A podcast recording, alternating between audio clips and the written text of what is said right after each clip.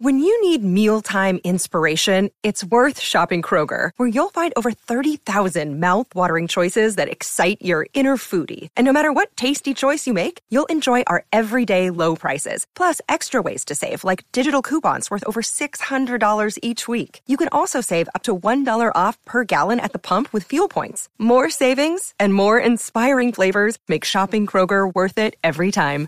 Kroger, fresh for everyone. Fuel restrictions apply.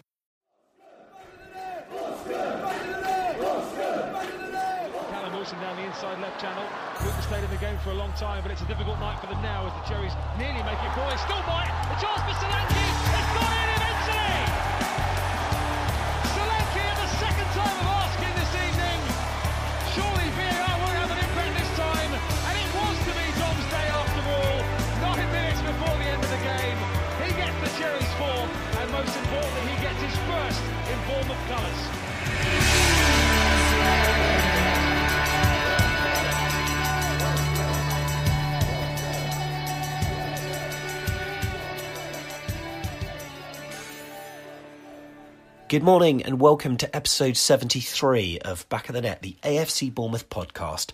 My name's Sam Davis and I apologise if you've seen the drunken vlog over the weekend. If not, you can go to youtube.com forward slash AFCB podcast as uh, I did a matchday experience video for the channel and um, yeah, a fair few lagers were had. Uh, wine at half time, gin and tonic. I was in absolute state. However, this weekend was a great chance to let off steam. It was a no pressure game. And Bournemouth came up trumps, didn't they? Yep, scored four goals, home against Luton Town. Nice to be on the right side of that scoreline because, yeah, New Year's Day wasn't particularly great at the London Stadium. I'm going to enjoy talking about Saturday's game, not so much the one on January the 1st, but we're going to go over it, get some raw audio, and much, much more in this bumper podcast. Now, with me this week, uh, Jeff has taken a week off, and we're with Neil Dawson, who's been on the pod before. And if you'd like to see the chat, well, of course, you can do so as ever by going to youtube.com forward slash AFCB podcast. And those of you who've got an eagle eye will probably notice a change of location. We're actually filming it at the Barking Cat Ale House. That's in Ashley Road in Parkstone in Poole. That's the John Lewis end. And it's a new permanent location for the pod. And what that does is it gives us scope to have more guests on the show. So it won't just be two, we can have three, four, five, whatever. Have a few beers and have a chat about AFC Bournemouth in relaxed surroundings. We'll tell you a little bit more about the barking cat a bit later on in the pod, but you can also see it on our YouTube channel too. So, we usually start with Do You Remember? We're going to pop it a bit later on in today's show, but let's wind back now to January the 1st and Cherry's visit to the London Stadium. Here goes Felipe Anderson again, the Brazilian. Is this the moment? It most certainly is. And for him too, the wait is over. Felipe Anderson scores for the first time this season and surely completes the job today for West Ham United. Well, that's it now. That's game over, isn't it? 4 0. And Bournemouth absolutely dejected. But West Ham been superb. So there we go, not the best of results. And these were some of your thoughts. This is Patrick Devitt and Jeff with all the Zeds with their opinion.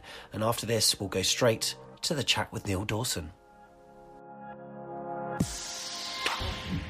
Well, that was something, wasn't it? Uh, definitely not the way we wanted to uh, ring in the new year um, for the Cherries, but uh, we'll give you what we thought. Um, it definitely seems like the Premier League bubble has burst for the team.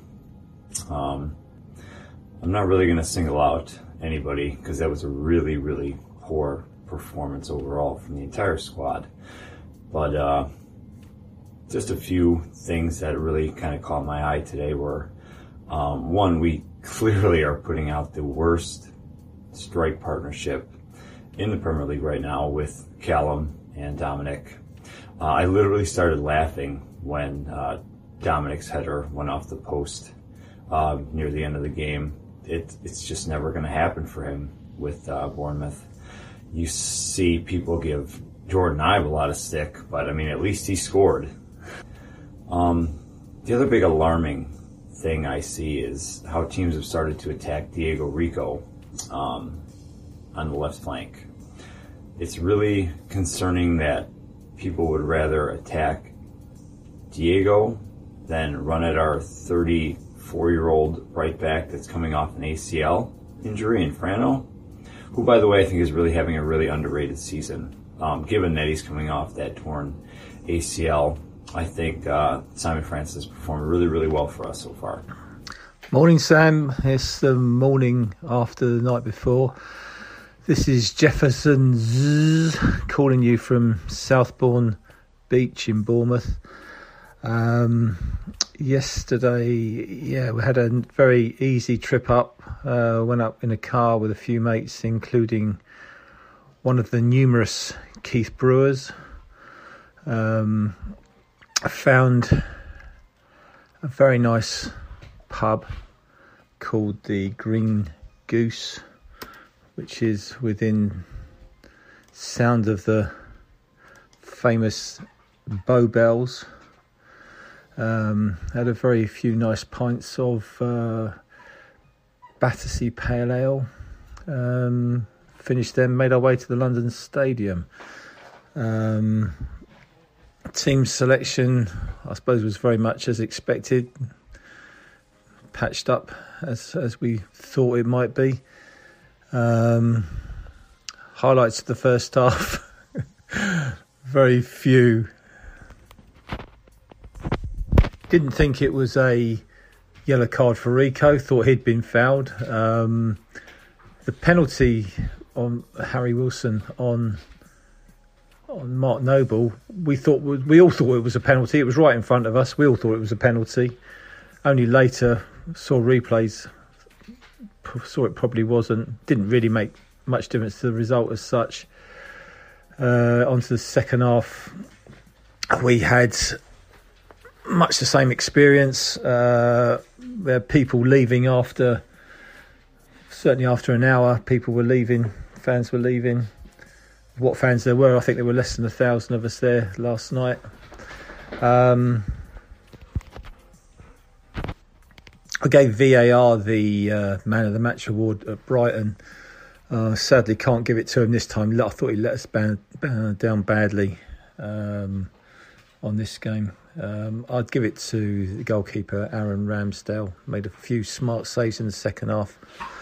Uh, nice easy trip home, which was one of the bonuses. Home by quarter past ten. Um, on to the FA Cup with Luton. So I'll be in the North Stand for that one. Uh, gonna get the tinfoil cup made and uh, see the start of the march to Wembley. I guess. Uh, see you there. Up the cherries.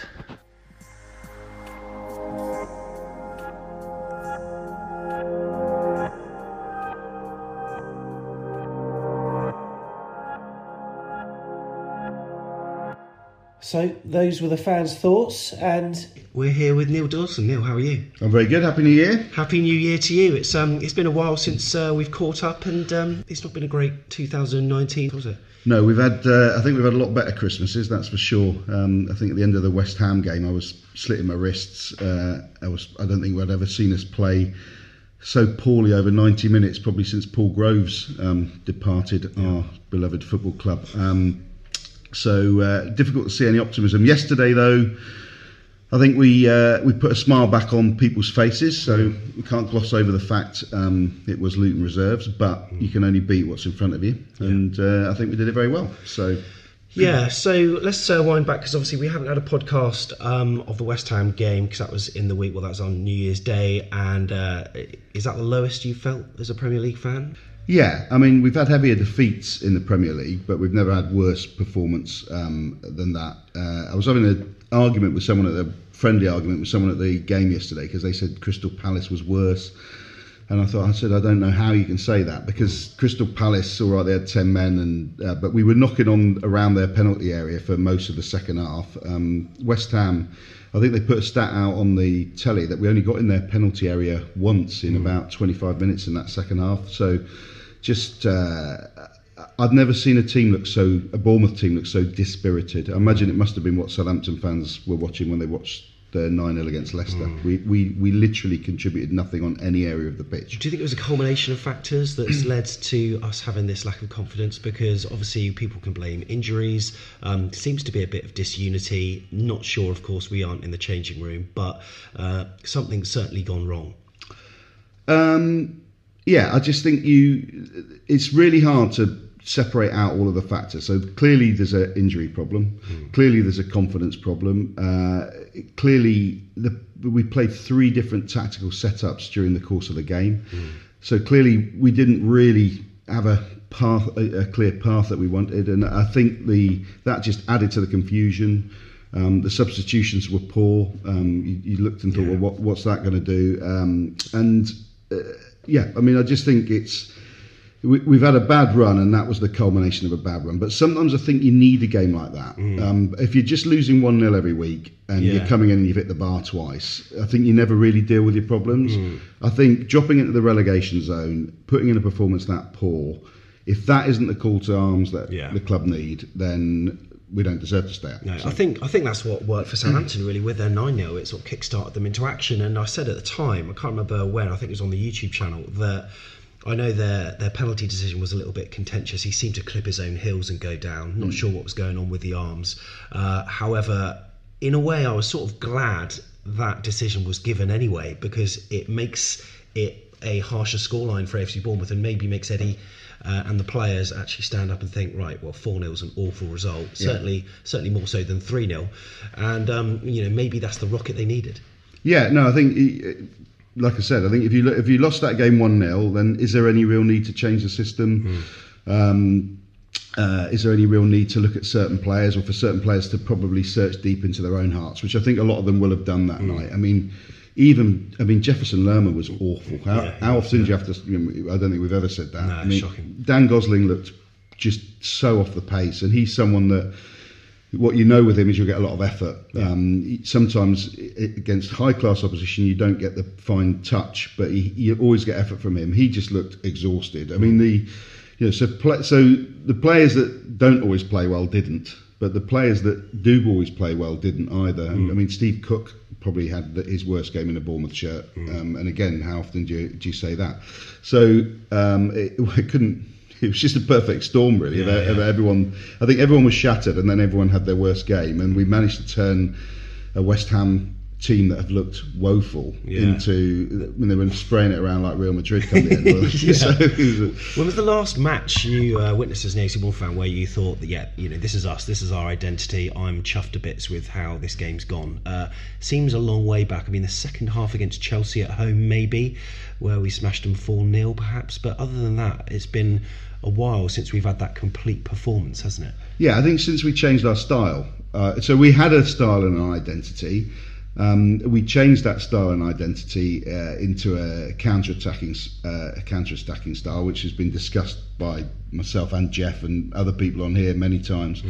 Since we've changed to that style, we've had some we've had some games where we've you know where we've won really well. So Chelsea's a prime example of that. But I think we had 35% possession in that Chelsea game that we won 4 0 So effectively, we broke really well against Chelsea in that game in terms of dominating a team um, and and winning, you'd have to go back to not last season, but the season before that. I Yeah. think. So, um, or, or maybe the start of last season when Brooks was on fire, Fulham away.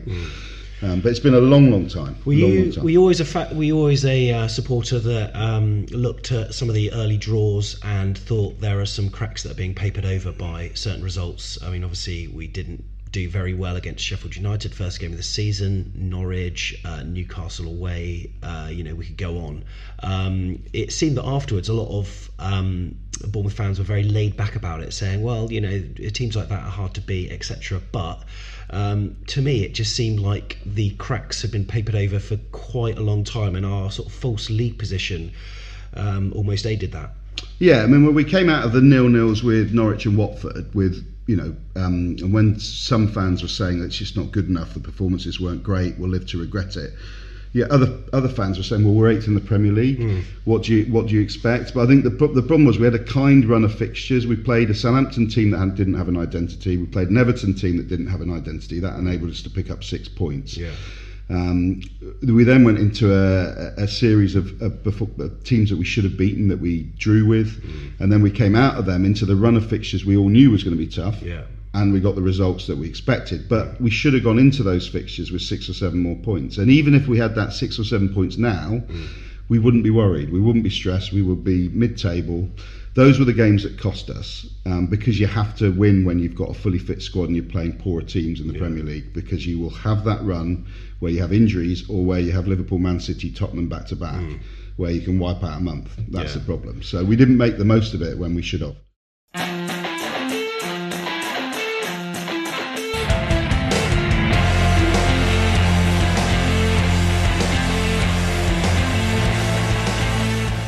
So, we're going to pick up the chat with Neil Dawson as we go on to talk about the FA Cup match against Luton very shortly. But as I mentioned earlier, we're at the Barking Cat Ale House in Parkstone on Ashley Road. That is the John Lewis end. Voted Pub of the Season by East Dorset CAMRA for spring 2019 and managed by Mark Ambrose, you'd be hard pushed to be disappointed with the choice of ale, cider, and craft beer with a total of 24 different products on tap at all times and with all cask on ever changing selections and 5 out of the 10 keg lines changing all the time. And with every style you could possibly ask for why would you go anywhere else? If you do go there for a pint and you're a listener to the podcast, do tell them behind the bar. Um, it's either going to be uh, Michael behind the bar, it could be Mark or Andy, whoever it is. Do mention back of the net; they're all aware of us. And uh, yeah, we are doing our podcast there on Sunday morning, so it's a great place to be. So at the start of the show, we didn't do it, but we're going to do it now. Here's Do You Remember?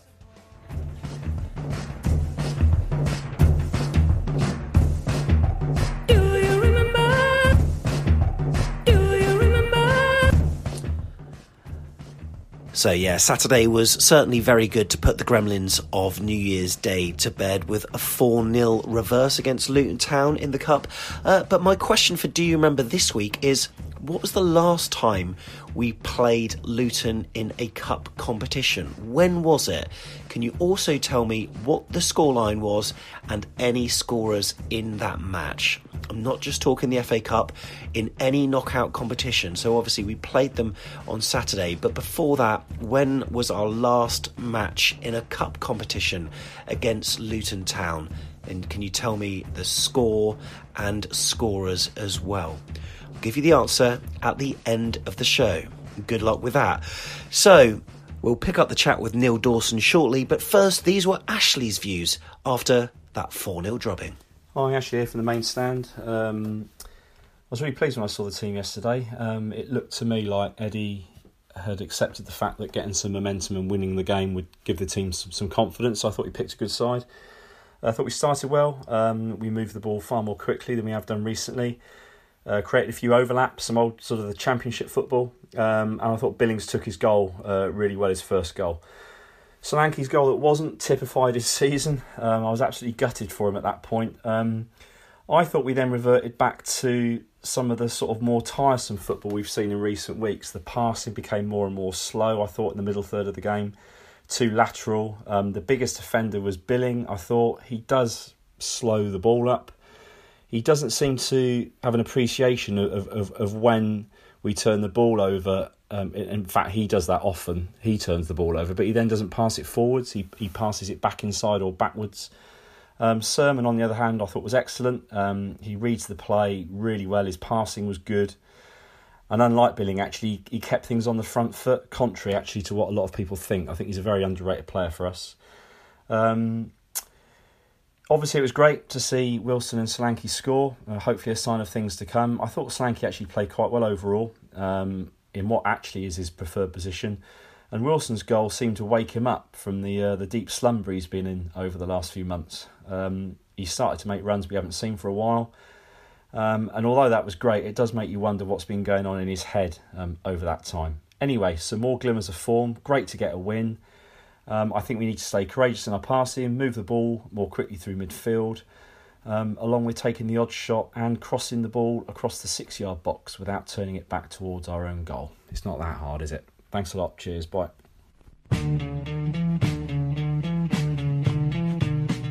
Hatters, hatters,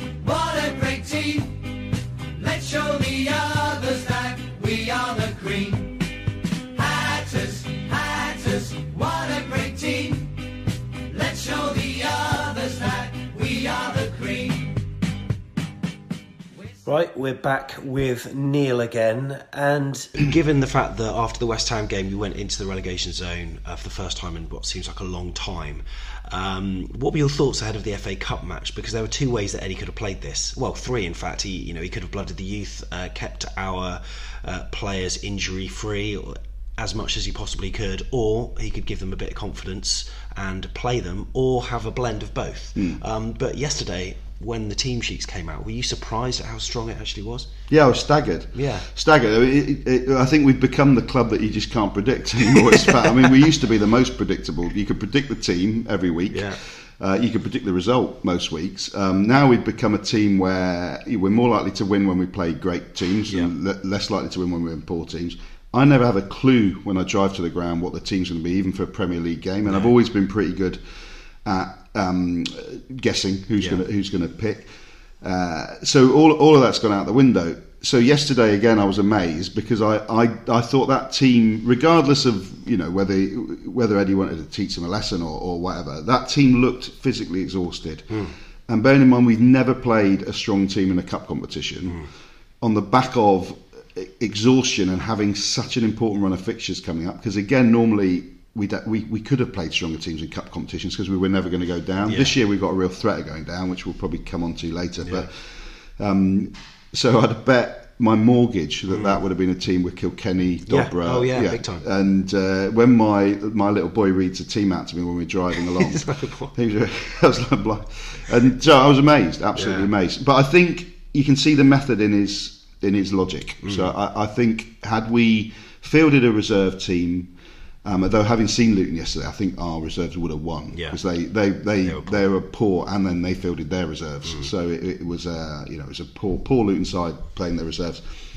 Um, so uh, I think we could have we could have played a weaker team yesterday, but mm. I think I think he just thought if we lose that cup tie, yeah. The, the club have just got no way of playing their reserves back into form in no, future true, weeks. True. And also the morale will just keeps going down and down and down. So so yeah, play some players back into form and it worked. Yeah, it did. So yeah, Bournemouth won four 0 obviously, and it was good to see uh, some players uh, like Andrew Surman playing again. Uh, Jack Simpson started. Uh, Travers uh, started in goal as well, and that's uh, the fourth penalty in the row that has he's not conceded. Yeah, which is quite a good stat. But, yeah, um, twisting not, it. Not quite sure what he did, but yeah. yeah. Um, and how did you feel watching that? Uh, you know, did it feel like the Bournemouth of old, or were there sort of certain sort of positive signs there? I mean, obviously the attacking threat was there, but what were your feelings of the game overall? I think what interested me, and what only time will tell, I think we saw an intent from Eddie to return to the style of football that we used to play. Yeah. Um, so, and I think he, you know, he will have I mean, he will have been agonised after the after the West Ham game. Mm. I think he's he's done some real thinking, and I think he's wisely decided to go back to the type of football that Bournemouth were yeah. famous for. Now, only time will tell whether that was just because it was Luton. Yeah. But what you could clearly see, which is very different from previous weeks, was the fullbacks were pushed right up the pitch. So it was yeah. like watching Francis wind the clock back four years. Yeah, yeah. Um, Rico was playing almost as a winger, and he pulled the two wide players into the middle. So Fraser and um, uh, memories escape me now. Yeah, Fraser and Wilson, Harry Wilson, Harry came Wilson. right into the middle. So if you if you think back to the championship side, that was um, that was uh, Ritchie used to come into yeah, the middle and do right. do exactly the same job. So he he's he replicated that style of football. He was able to do that because he had Surman doing that role that he did in the championship, where he never attacks. Yeah, just the And if the fullbacks get caught up the pitch, and Surman's Andrew Surman's job in the championship was always to come across and be the fullback, yeah. the, the missing fullback, or step into the back four and let one of the centre backs go across and that's exactly what how we played it mm. yesterday. So and and Surman again, it was wind the clock back four years. Mm. I mean, he was my man of the match, uh, and I just thought it was it was superb. Whether or not he could do that, that's what I kept thinking all through the game. Could he still do this in the Premier League? Well, I mean, if he did, he could probably do it only as part of a three rather than with a two in midfield. Would you say? Uh, yeah, well, it was a three in midfield yesterday, wasn't it? Because Stan was playing as, yeah. a, as a number ten. So no, he could. What he what he gives you, which we which even though Lerma is a better player than Andrew Surman, what what Surman gives you that we saw yesterday was that first time ball to the, yeah, particularly the left hand side because he's left footed, mm. and he plays it with pace and in front of the player. And he did it to Rico a number of times yesterday. He, gave, he gave him a superb ball. Lerma will control the ball and look for Billing, and Billing controls the ball and look for Lerma. And that, that's that's the thing that Andrew Surman brings you. So it's whether or not we can get Lerma to play that ball Yeah. first time Be because if it, it kept what Andrew Surman did yesterday was he set the tempo of the whole Hmm. game. But I think it might be a stretch to think he could do that against Liverpool or Tottenham. Yeah. So It's nice to see um, Philip Billing, uh, well, our midfielders popping up uh, with the goals. And Philip Billing, I think he had a had a funny game, uh, a few sort of poor moments, but nice to see him get on the score sheet, and uh, he notched a couple in the end. What did you think of him yesterday? Because um, he he had a poor last few games for AC Bournemouth when he's been on the pitch. he he got sponsors man of the match, which always makes me laugh Yeah. because you can uh, it- it- all you have to do is if you score the most goals in any game, you normally get Yeah. sponsors man of the match. Um, I thought he, I didn't think he was an awful lot better to be honest. I thought he was he, he was a bit ponderous. Mm. Yeah. Uh, he slows the game down. He never quite looks like he knows where he's going to pass the ball when he gets it. Yeah. Um, so he's always looking around. He's got the advantage of being taller than everyone else. So Yeah. when he looks around, he can, he can see the game from a different perspective. But um, you know, and credit to him because both his goals he hit first time really well with his left foot. Um, be good to see him shoot more from Do outside the do you think that's something that Eddie's been maybe encouraging the players to do? Um, well, there's all these rumours, isn't it, that they've all been told not to shoot. I think it came from, I think two different. I think Harry Arter said it once, and then Marc Wilson bizarrely said Yeah. it when Oh, he right, signed. okay. Yeah, um, that uh, he'd been told off for scoring from outside the box. Uh, certainly, we don't shoot enough from outside the box. Whether or not Eddie said it, only he'll be able to tell the, the answer to that. I think that. Um, uh, Billings got it in him because he's scored goals for Huddersfield that are very spectacular. It was nice to see him pop up. Um, and Dominic Solanke, we all thought it wasn't going to happen for him uh, after that disallowed header. And Harry Wilson was offside. And, uh, you know, according to Eddie Howe, he looked at it and said, well, it didn't really affect the, the view of the keeper. But I think just his movement um, that he made sort of threw the keeper off slightly. Um, and obviously it went in, but VAR checked it and it was disallowed. But at that moment, you just thought, oh my God, it's never going to happen for him, is it? I was devastated for him. I um, I, I thought I had a feeling he'd score. Yeah. Um, and uh, it- when he when it went in, the whole ground got so excited, Yeah. and it was a lovely moment, and all the players ran to him.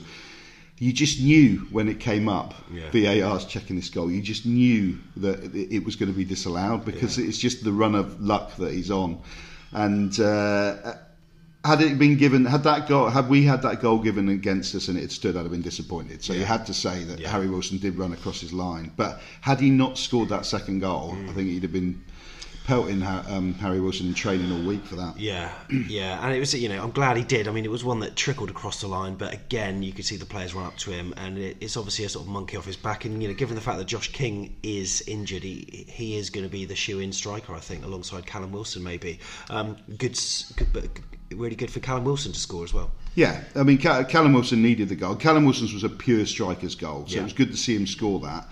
Uh, because even Solanke's actual goal that stood was quite a scuffed finish. It wasn't scored with Mm. Yeah, any yeah. conviction. I, I mean, I wouldn't want him to start against No, Watford, but um, I think you know it's great that he's done that. It might give him confidence if he comes on. I just think in that over the last three games he's not strong enough when he plays to. th these next three games are crucial to us, so we, we can't look back and think we got the lineup wrong. Would you think that um, I think you know, got- Callum should be starting up front then, and maybe have a five-man midfield? Yeah, I mean, Callum hasn't, you know, don't get me wrong, Callum, you know, uh, people could say, well, he hasn't done been an awful lot different to Solanke, and he hasn't, but he has a pedigree that Solanke doesn't have. So Yeah. Solanke scored one in 57 Premier League games. Yeah. That's, is that the man you want to bank on your future? I don't know. Maybe this goal will help him. Maybe Eddie sees stuff in training. My personal view is I'd have Gosling um, breaking into the box from midfield um, with Lerma and one other sat behind, Mm. either Billing or Cook. Um, I don't think you can leave Gosling out, Yeah. um, and I think he will get more goals than Solanke Mm. at the moment if the service is right. How how how enthusiastic can you be about yesterday's result, given the fact one, it was a team from the championship, two, they're bottom of the league, three, they're playing their reserves, four, they were just poor on the day. Can you take much out of it? And will Eddie uh, be making any changes in his mindset or decisions ahead of the Watford game after that match? Do you think? No, I think he used it as a practice run. I'm hoping he used it as a practice run for the style he wants to play, um, and I think that will help him. I think um, I think it will help all the individuals that play well. I think Eddie's way too long in the tooth to think we've got it cracked on the back of beating that Luton Yeah, side. yeah. But it does you no power of good to to get used to. I mean, my dad reminded me that um, the Hungary side, that bizarrely, that played so well in the 1950s, Hmm. that they used to warm up for every World Cup by playing village sides or town Oh, sides, really? and they would just work their system. They'd win 18 or 19 Yeah, yeah. nil, and it was something that they, that they did. And my dad reminded me of that last night. God knows why, but but I mean, there's there's no harm in it. There's no harm in in, in people feeling better about themselves mm. and feeling in a bit of a groove. And he got a run out for hopefully pushing the fullbacks higher up the pitch. Hmm. Interesting. I mean, do you think Eddie's mindset for these cup games will have changed as a result of that? Because I know that in previous seasons, I, I seem to remember the Millwall match where we capitulated, lost three 0 and uh, it was a it was a poor game. But after that, we had a terrible run, and it was like all momentum had been lost. Uh, you know, given the fact that this is potentially kick-starting our season now, do you think you know going forward? He may change his view about the FA Cup, or will it always be relative to where we're how we're doing in the Premier League? Well, I got two. I got two theories. So there's the first theory that he wanted to gain confidence back for the players. The second theory that was playing in my mind, driving to the ground, was I think he was heavily, heavily pissed off after the Burton game. Yeah. So you could sense it in, in the things that he said. A lot of fans travelled to that game. I was one of them, although I only travelled from Burton, so uh, I can't. Not bad I'm not claiming any medals. The um, the uh, and I think you could you could see he was visibly hurt after that Burton game. So we, we made 11 changes. The players on the pitch were, were good. I mean, Lloyd Kelly played. Um, you know. Yeah, Andrew Surman, who we talked about yesterday, played against Burton and didn't look anywhere near as good as he did yesterday. Because I think you can look good in a side that's made five or six changes. You can't make eleven changes. So Gavin Kilkenny, great prospect. He got took off at half time against Burton. He hmm. couldn't have looked more out of out of Yeah. out of out of sorts. So I think Eddie was so disappointed after that Burton game. I did wonder whether that might be the catalyst for him doing what most Premier League teams hmm. do and change six or five or six players, not all eleven. Yeah. So. It's very easy to con- to get consumed by the negativity. I think when you look on various forums on Facebook and and Twitter. Um, have you been feeling, my goodness, this this could actually be the end of our Premier League stint, or have you always been keeping the faith throughout it? Um, naturally, I've never thought we'd go down in any season in the Premier League, even when we've had our bad runs. Um, Even in the first season, did you not think we would? no, I didn't. I didn't. I suppose there was that time when we lost heavily against Tottenham and Man City, and we had that we had that week where things looked a bit poor. And uh, I think we could have. Uh, I think maybe it crossed my mind then, but I, there was still too long in the season to go. There was still that was October time, wasn't it? Um, this is probably. I still don't think we'll go down because I hmm. still think we will. Eddie normally finds a way and and will will will put a system together that that will get some results. Hmm. But it's probably the most nervous I've been because I think there are there are there has to be such a dramatic shift hmm. from the West Ham game. So i i in other seasons we might have been scraping, you know, other teams were scraping results against us, or we were a little unlucky. We've been so out of it since Crystal Palace, really, haven't Yeah. we? That, But are there are there three worst teams in the Premier League? well, this is the other problem that we've got. So if you, if you, if you want uh, another reason for being slightly pessimistic, um, the new manager bounce hasn't worked in previous seasons, in the last couple of seasons. I don't think that, that, Not as that- much. not as much. And you now look at it, Watford, Watford look in supreme form. I know they, they drew yesterday, but they made uh, nine changes. I think they look in supreme form. Um, so I think Norwich are the team that are looking dead and buried. Aston Villa had that morale boosting win um, last week. They'll they will spend in in the in the January window because they've got massive backing. Um, so you do look at it and just think, you know, Norwich probably looked the worst side in it, and that, yet look how well they played against Spurs. Yeah. We're the side not playing well. That's the problem. We have to change that around. Do you think Eddie should be looking at new signings in the transfer window? I know we've got Brad Smith back on, uh, on loan. Sam Surridge also come back, committed his future to the club with a four and a half year deal. But should he really be looking? And if so, what positions do you think we should be strengthening in? Um, yeah, I mean, Brad Smith and Sam Surridge aren't the players to keep you in the Premier League. They, you know, that Brad Smith isn't full stop. Sam Surridge hopefully will be that player in time. Um, certainly, he looks like he has a lot of potential, but he's not the player for now. Uh, he might come on and do something. So yeah, I think we do need to strengthen. I'm I'm not sure. I'm not sure if the if the board will give the cash or have got the cash because they, there- there's been a lot of noises from Eddie. I think there's a couple of interesting things playing out. There's the fact that Eddie's not signed a contract, Yeah. which I think is adding to the whole picture Yeah. of uncertainty around the club because Eddie Howe, so, Nathan yeah, Ake yeah. rumours, Callum Wilson rumours. I think these are things that we've not had before. Um, and why is he not signing a contract? Mm. What what is putting him off? Because he's always been someone that signed a contract, giving him two, three years Yeah.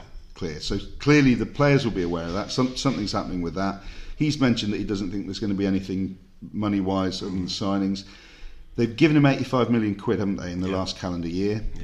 You could be quite harsh and say that he didn't use that 85 million quid to bring oven ready Premier League players in, and we might now be bearing the fruits of that. Um, so it may well be that they're saying, well, we don't want to give you another 30 Yeah. or 40 million quid because A, you've had all the cash. Yeah. We probably only.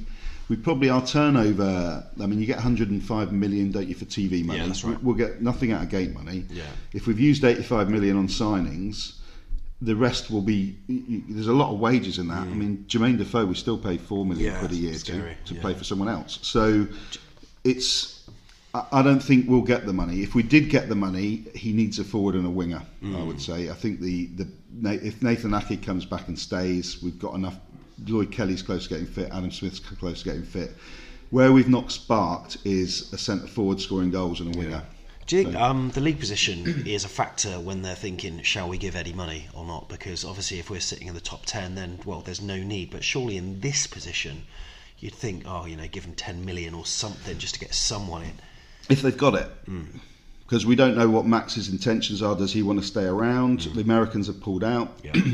it doesn't look like the stadium's happening, and I'm painting a picture of doom here. Yeah, but, but you don't. Let's you- be honest, yeah. Yeah, if you give someone 10 million, it's got, you've got to sign a player that's going to join a football club thinking that football club might get relegated. Mm. So they're going to have a clause put in their contract that says this is your wages, but next year it might be half of that or Yeah. a quarter of that. And that's that. I think when Eddie says it's difficult, that's what he means because you you're really going for people that. I mean, what sort of players fit into that category that you really want? That's Mm. Yeah. that's the problem that we've got. Whereas I think if you're top ten, like last season, we were in a good position. We signed Mepham, we signed Solanke because they both saw us as a club that was going to be Premier League. Yeah. I think now we're in a different position for us. I think uh, Nathan Ake, I saw on Twitter, I think uh, a parent um, managed to embarrass her kids by approaching in Yeah, public somewhere. Morrison's or and, uh, something so like- it's yeah. something like that, yeah. I was just more And- disappointed he wasn't in Waitrose. A, a man Yeah, of his that's a man of his wages should not be shopping in the supermarkets the rest of us shop. in. No, exactly. But you know, she said, you know, "When are you likely to be back?" And he said, "Hopefully for Watford." But um, what are the chances it will be in an AFC Bournemouth shirt his next match? Because obviously there there seem to be more teams interested in by the day, and you'd think even if you're Chelsea, even if you don't want him, you've got first refusal.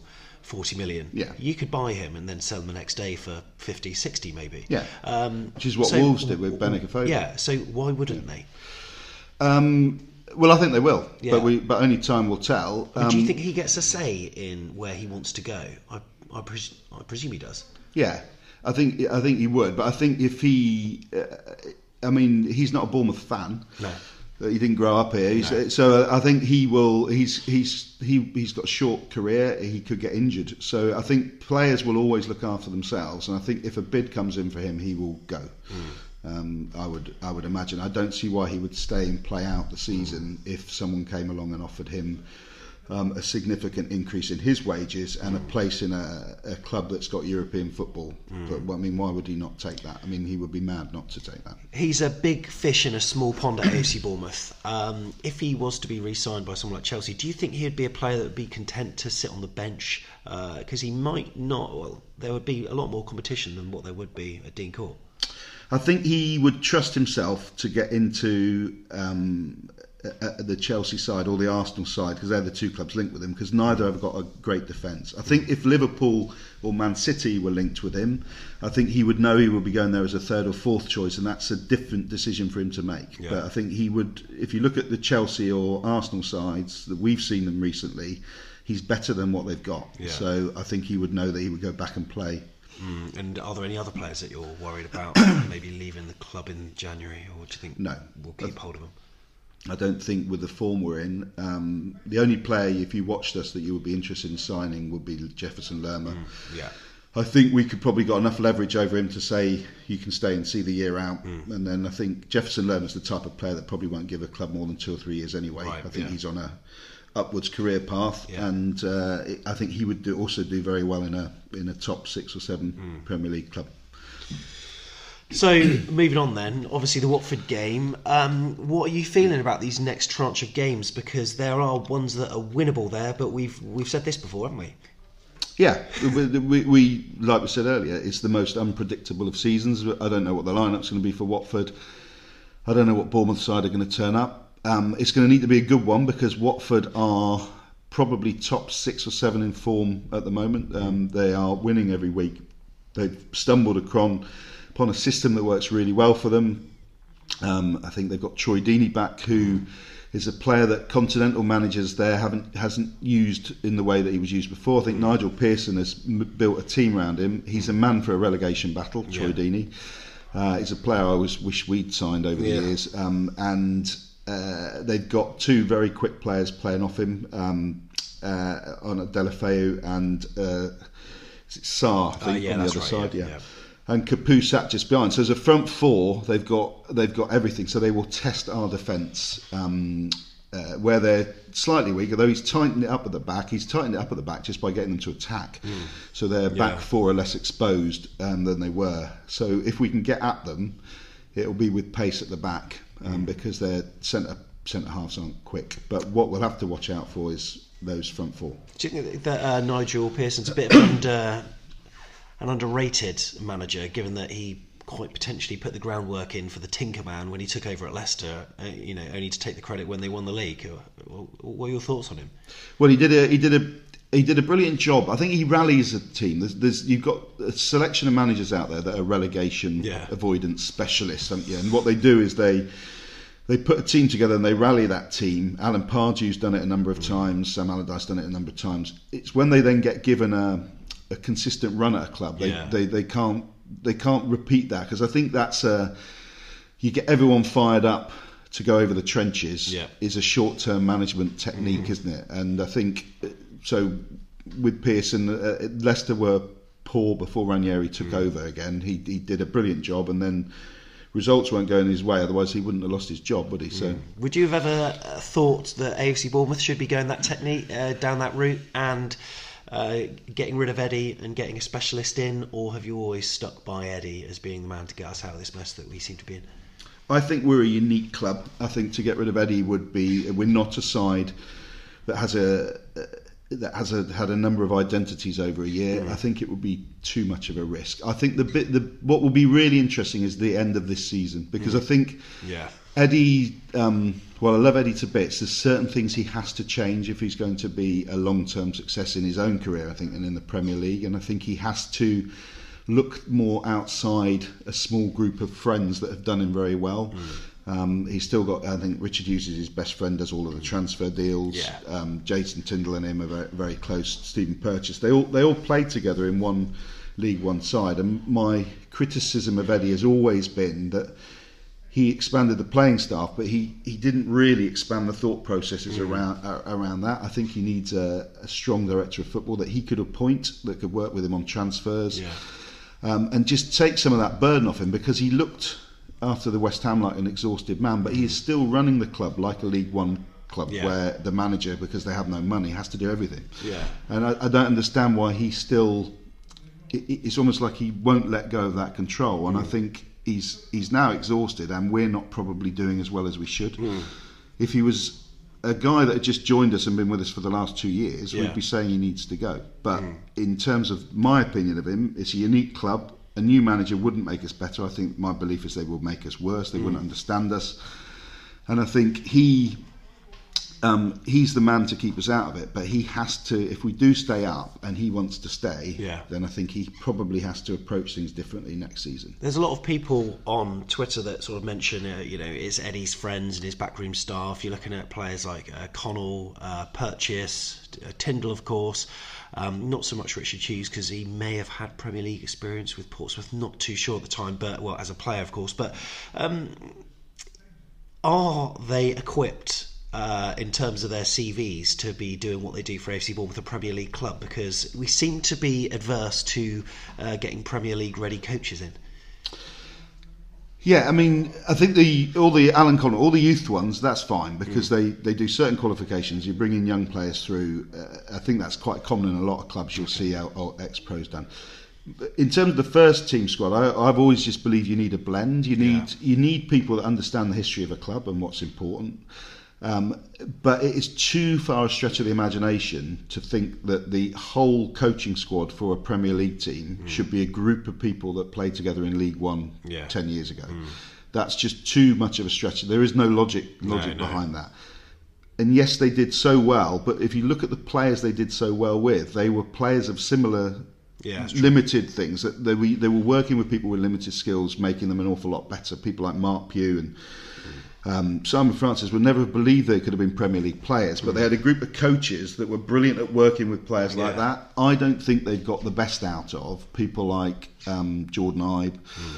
uh, Nathaniel Clyne, all, all of these players that we've seen that have come with a big pedigree, Jermaine Defoe, they they didn't develop those players. They what they were brilliant at working is people like David Brooks, who's a young British, yeah. came from the lower leagues. Ramsdale, young British, came from the lower leagues. But if you're going to sign you have to be able to sign players from further afield and outside of that. And I don't think we've got the scouts that find them. And yeah. then when we do find them, I don't think we have the systems for them to play in that they understand that we don't work with them properly. And you'll only get that from signing a coach or one coach as part of a blend that understands that. Mm.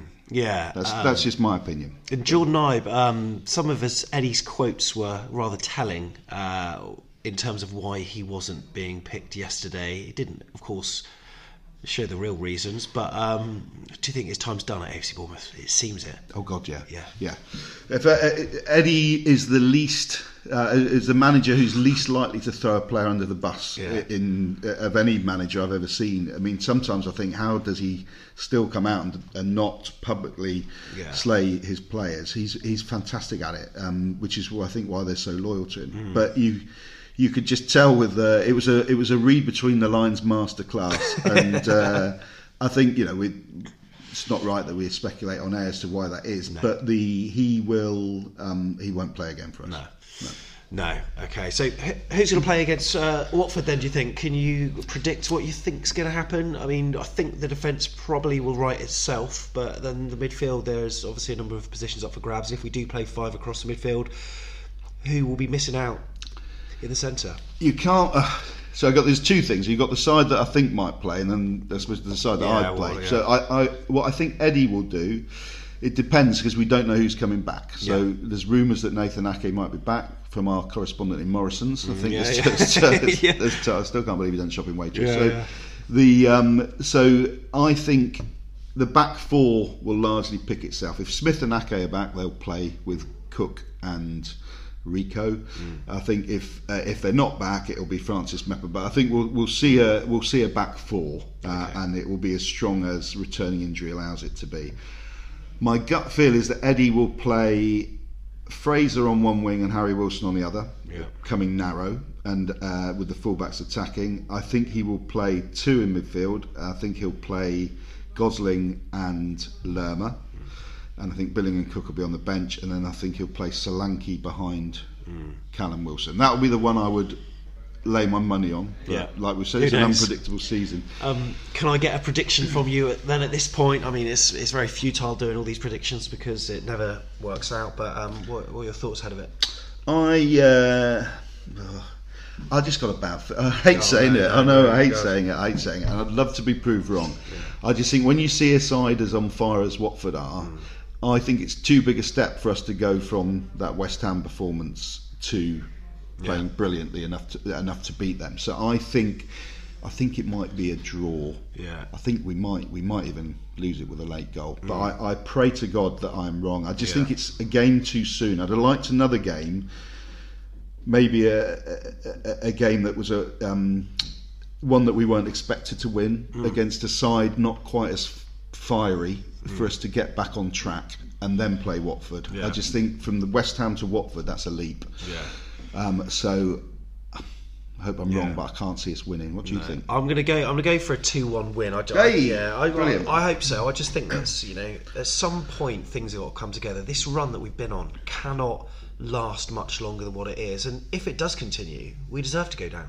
We, we deserve. yeah, it. yeah, no, yeah. Um, so, but I just can't. I mean. I was looking at um, the Southampton run under Ronald Koeman. It was very similar. I think ten games where they had a, a win and a draw chucked in there, but it was just a series of losses, and they stuck with him. And you know, eventually it was it was turned around. I think Eddie, uh, you know, will be the man to bring us out of the mire. Uh, yeah, I think I think two one to Bournemouth. So that's what we're going for. Um, Neil, thank you very much No. for being on the podcast again. Thank you. And uh, yeah, fingers crossed, we'll pick up three points on Saturday at Watford. Up the cherries. Up the cherries. Hi, I'm Jimmy Glass, and this is Back of the Net.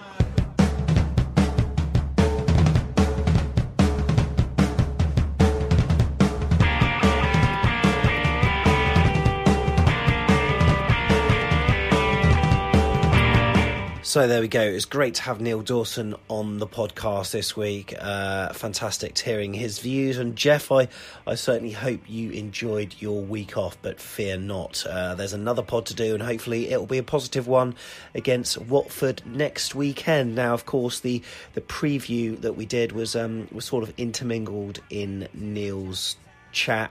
Uh, we didn't really segment it out. Uh, there'll be more preview material on our YouTube channel. That's youtube.com slash AFCB podcast later on in the week. So do make sure you subscribe to that.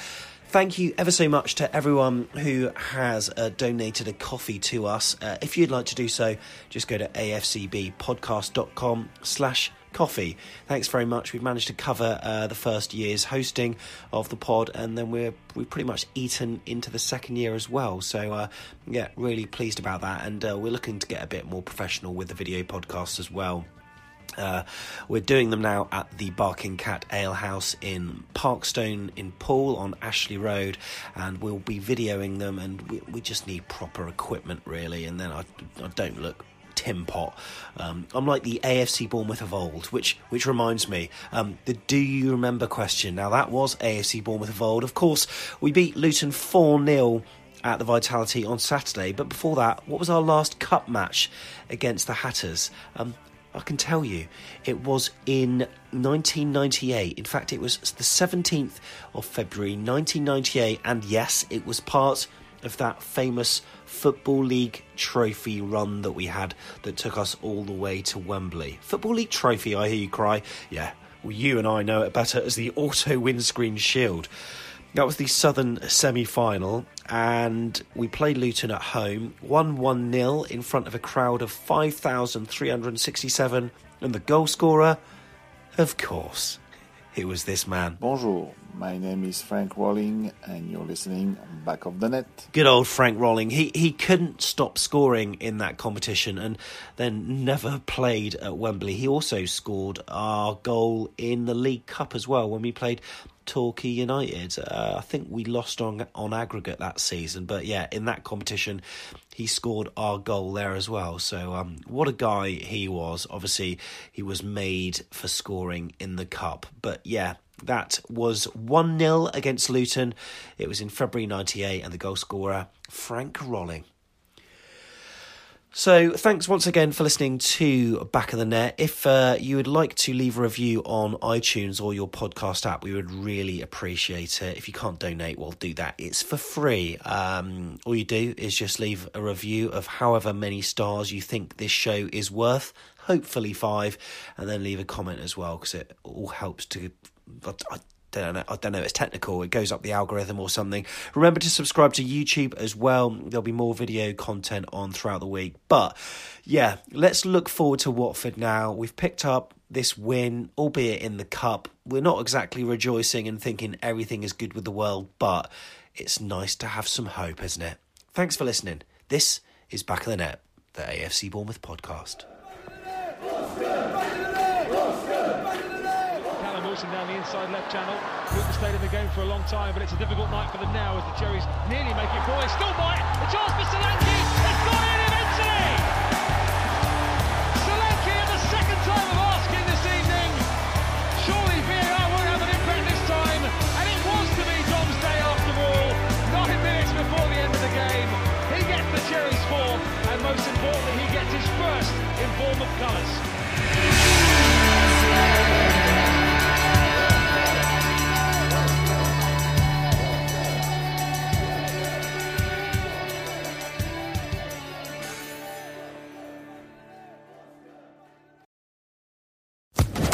Social Podcast Network.